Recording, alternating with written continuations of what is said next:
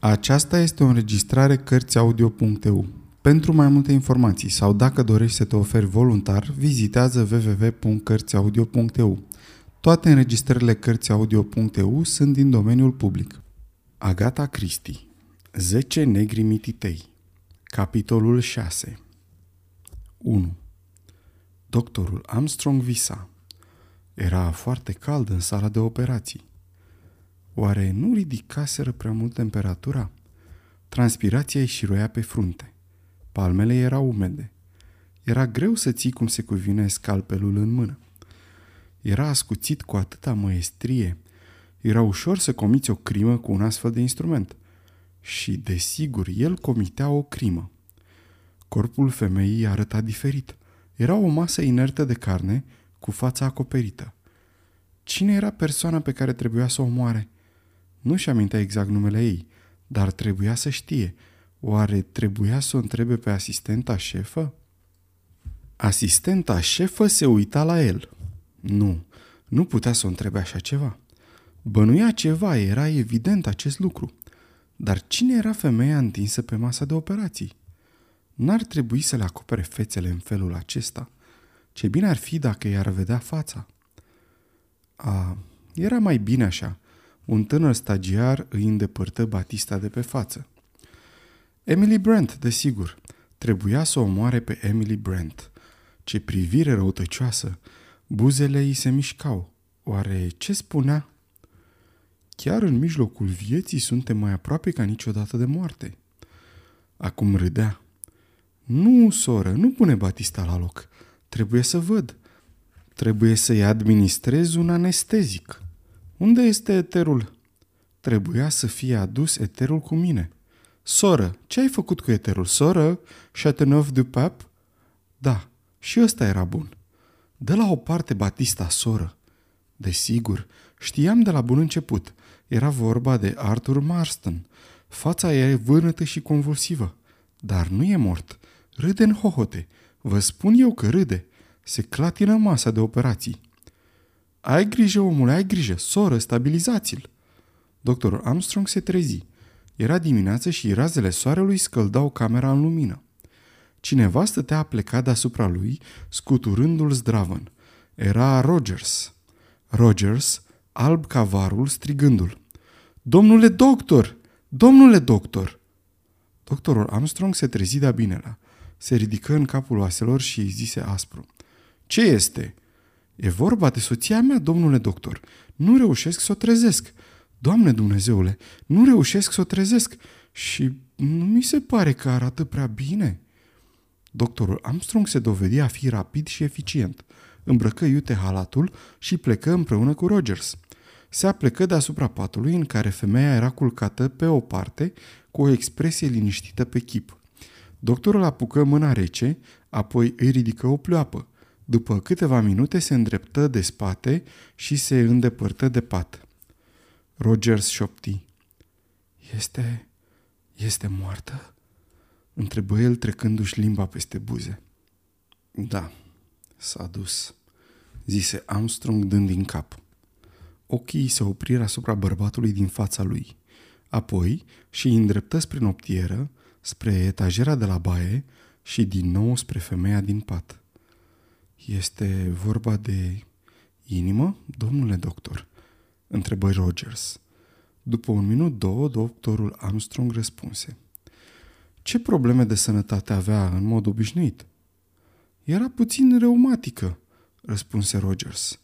A consultat-o vreun doctor în ultimul timp? Doctor! Niciunul dintre noi n-a fost de ani de zile la doctor. Aveți vreun motiv să credeți că suferea cu inima? Nu, domnule doctor, n-am niciun motiv. Dormea bine? Rogers îi evită privirea. Începu să-și frece mâinile. Nu, nu dormea prea bine, mormăi el. Lua ceva pentru somn? întrebă doctorul tăios. Dacă lua ceva?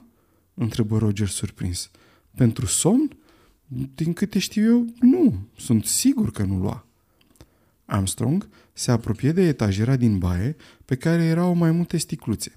Loțiune de păr, apă de lavandă, un laxativ, cremă de mâini cu glicerină și extract de castravete, o apă de gură, un tub de pastă de dinți și un unguent Eliman. Rogers îi veni în ajutor și trase sertarele dulapului, dar nu era nici urmă de picături pentru somn sau de somnifere sub formă de tablete. N-a luat nimic aseară, domnule, în afară de ce ați prescris dumneavoastră. 2. Când gongul anunță micul dejun la ora 9, toată lumea aștepta chemarea. Generalul MacArthur și judecătorul se plimbau pe terasă, schimbând din când în când comentarii despre situația politică. Vera Clayton și Philip Lombard erau pe dealul din spatele casei. Acolo îl găsiră pe William Henry Bloor, uitându-se spre țărm. Nu se vede deocamdată barca cu motor, zise el. M-am tot uitat după ea. În Devon oamenii sunt mai somnoroși, afirmă Vera zâmbind. Totul se întâmplă cu întârziere. Philip Lombard se uită în direcția opusă în largul mării. Cum vi se pare vremea?" întrebă el brusc. Privind spre cer, Blor remarcă. Mie mi se pare bună. Lombard fluieră scurt și remarcă. O să se strice până la sfârșitul zilei. O să fie furtună? întrebă Blor. Dinspre casă se auzi un gong. Micul dejun? zise Filip Lombard. Ei bine, mi-ar prinde bine ceva de mâncare. În timp ce îi coborau panta, Blor îi zise lui Lombard cu o voce meditativă. Știi ce? Îmi este imposibil să înțeleg de ce s-a sinucis acel tânăr. M-am gândit la asta toată noaptea. Vera mergea înaintea lor. Lombard rămase puțin în urmă și zise Ai vreo teorie alternativă? Aș avea nevoie de niște dovezi. Motive, adică de la care să-mi încep teoria. După părerea mea, o ducea foarte bine din punct de vedere financiar. Emily Brent scoase capul pe fereastra de la sala de mese și îi întrebă. Se vede barca?" Încă nu," zise Vera. Apoi se duseră cu toții să mănânce. Pe bufetul de lângă masă se afla un platou mare cu ouă și șuncă, iar alături ceai și cafea. Rogers ținu ușa până intrară toți în cameră și apoi o închise în urma lor. Servitorul nu arată prea bine în dimineața aceasta, constată Emily Brent. Doctorul Armstrong, care stătea lângă fereastră, își drese glasul, apoi spuse Nu vă supărați dacă nu este cu totul pe placul dumneavoastră. Rogers s-a pregătit de unul singur micul dejun. Doamna Rogers, ei bine, n-a putut să se ocupe de treburile casei în această dimineață. Ce i s-a întâmplat?" întrebă imediat Emily Brent. Să ne așezăm la masă," zise doctorul Armstrong relaxat. Se răcesc ouăle. După aceea, sunt câteva chestiuni pe care vreau să le discut cu dumneavoastră. Ceilalți înțeleseră despre ce era vorba. Își umplură farfurile și își turnară în cești cafea și ceai, apoi începură să mănânce. Discuțiile despre cele întâmplate pe insulă erau prin consens tacit un subiect tabu, așa că vorbiră despre evenimentele curente. Știri externe, competiții sportive, cea mai recentă apariție a monstrului din Loch Ness – Apoi, după ce goliră farfuriile, doctorul Armstrong se mișcă în scaun, își drese glasul cu importanță și le vorbi. M-am gândit că e mai bine să vă las să terminați micul dejun și abia după aceea să vă dau o veste tristă. Doamna Rogers a murit în somn. Toată lumea și arătă surprinderea. Ce nenorocire!" exclamă Vera. De când am sosit pe insulă au murit deja două persoane. Judecătorul Wargrave cu ochii micșorați, zise cu vocea sa limpede. Hmm, extraordinar. Care a fost cauza morții? Armstrong ridică din numeri. Greu de spus la prima vedere. E nevoie de autopsie? În ceea ce mă privește, n-aș putea da un certificat de deces în aceste condiții. Nu am nicio informație cu privire la starea de sănătate a acestei femei. Arăta foarte nervoasă zise Vera. Iar aseară a suferit un șoc. Poate că a făcut un atac de cord. Ce ziceți? Cu siguranță că inima a încetat să-i mai bată, răspunse doctorul Armstrong serios. Însă problema este ce anume a cauzat acest lucru. Emily Brent spuse doar un singur cuvânt. Un cuvânt ce răsună ca o lovitură de bici asupra auditoriului. Conștiința, zise ea. Armstrong se întoarse spre ea. Ce vreți să spuneți, domnișoară Brent?" Emily Brent rosti printre dinți. Ați auzit cu toții ce s-a spus aseară. A fost acuzată că împreună cu soțul ei și-a omorât cu premeditare fosta stăpână, o doamnă în vârstă. Și dumneavoastră ați crezut asta? Cred că acuzația a fost întemeiată, zise Emily Brent. Ați văzut cu toții cum a reacționat. A cedat nervos și a leșinat. Când și-a auzit dezvăluită Michelia, a suferit un șoc puternic. Pur și simplu a murit de frică. Doctorul Armstrong clătină din cap neîncrezător. Da, e o teorie posibilă, zise el, numai că nu o putem adopta în lipsa unor informații exacte despre starea ei de sănătate. Cu alte cuvinte, dacă era cardiacă. Emily Brent continuă liniștită. Dacă doriți, numiți-o atunci mâna Domnului. Toată lumea era surprinsă. Domnul Blor zise neliniștit. Cred că împingeți lucrurile cam departe, domnișoară Brent. Domnișoara Brent se uită la el cu ochii strălucitori. Trase aer în piept și spuse Vi se pare imposibil ca un păcătos să fie lovit de mânia lui Dumnezeu? Mie nu. Judecătorul își mângâie bărbia. Murmură cu o voce ușor ironică.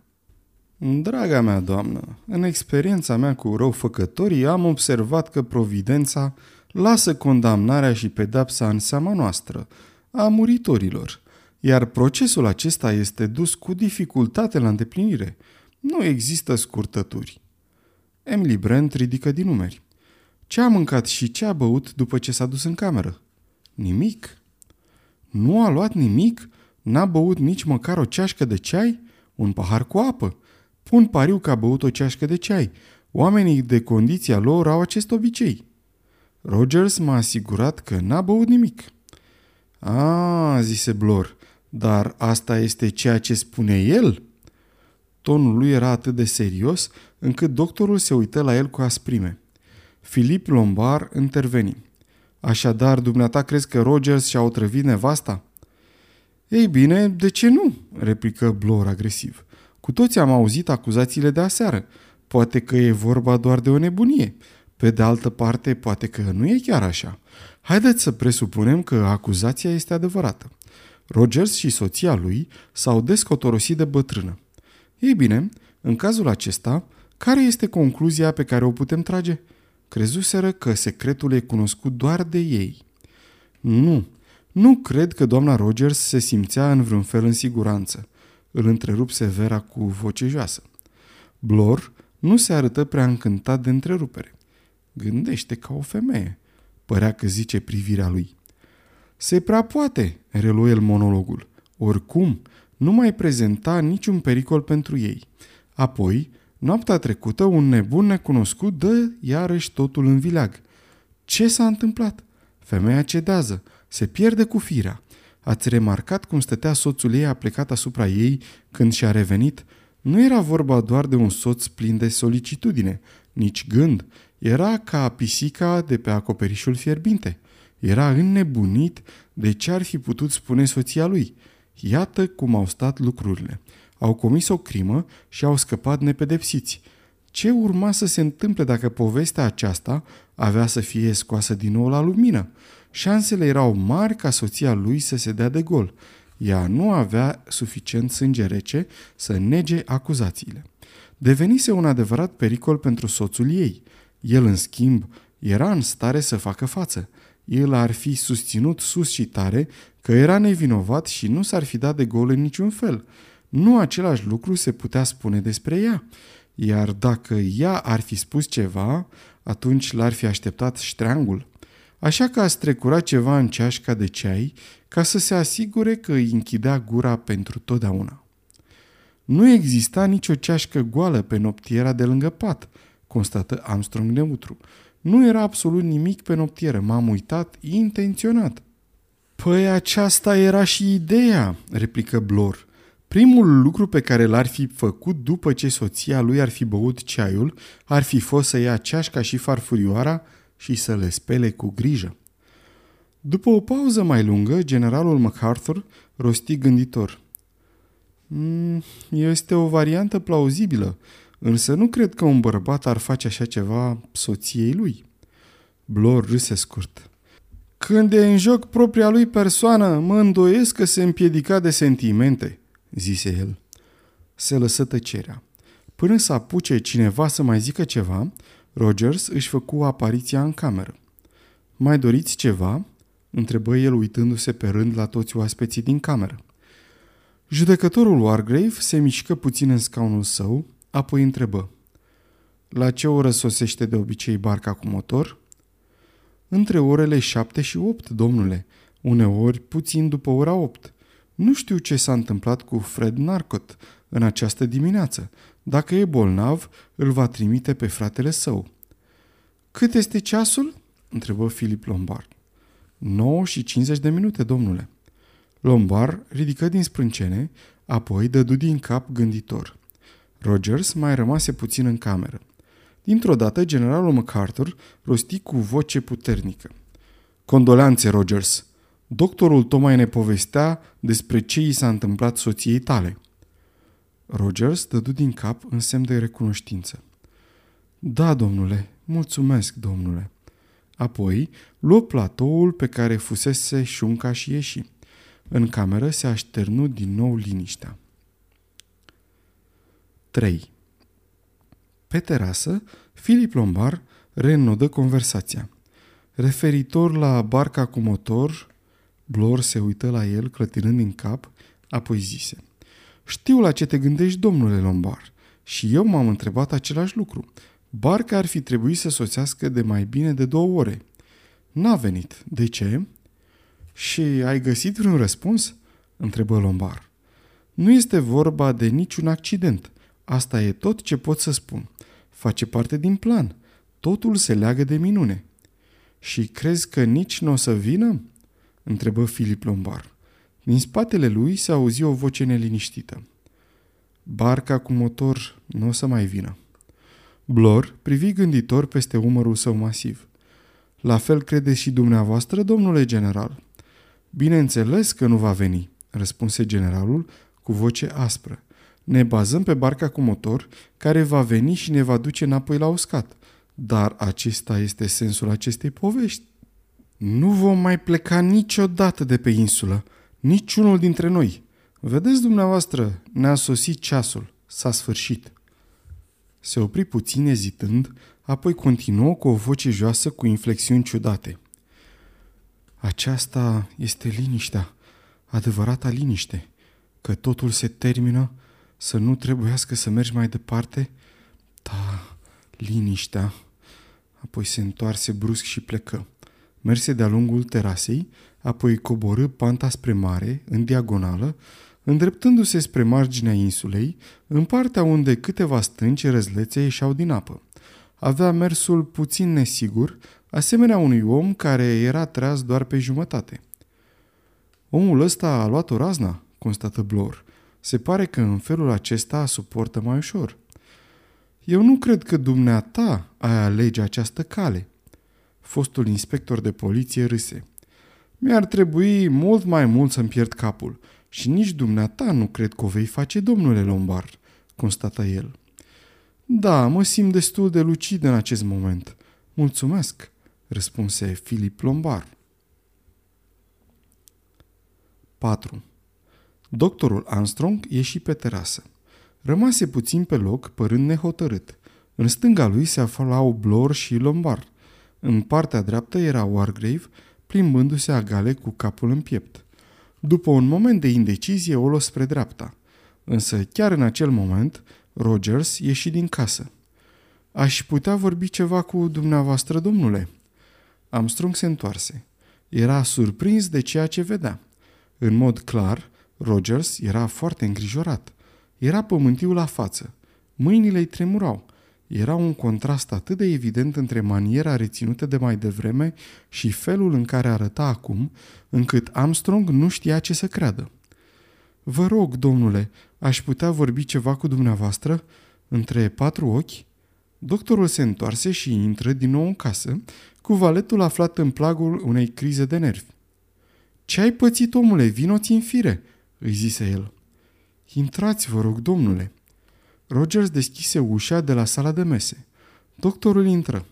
Rogers intră după el și închise ușa în urma lui. Așadar, începu Armstrong, ce s-a întâmplat?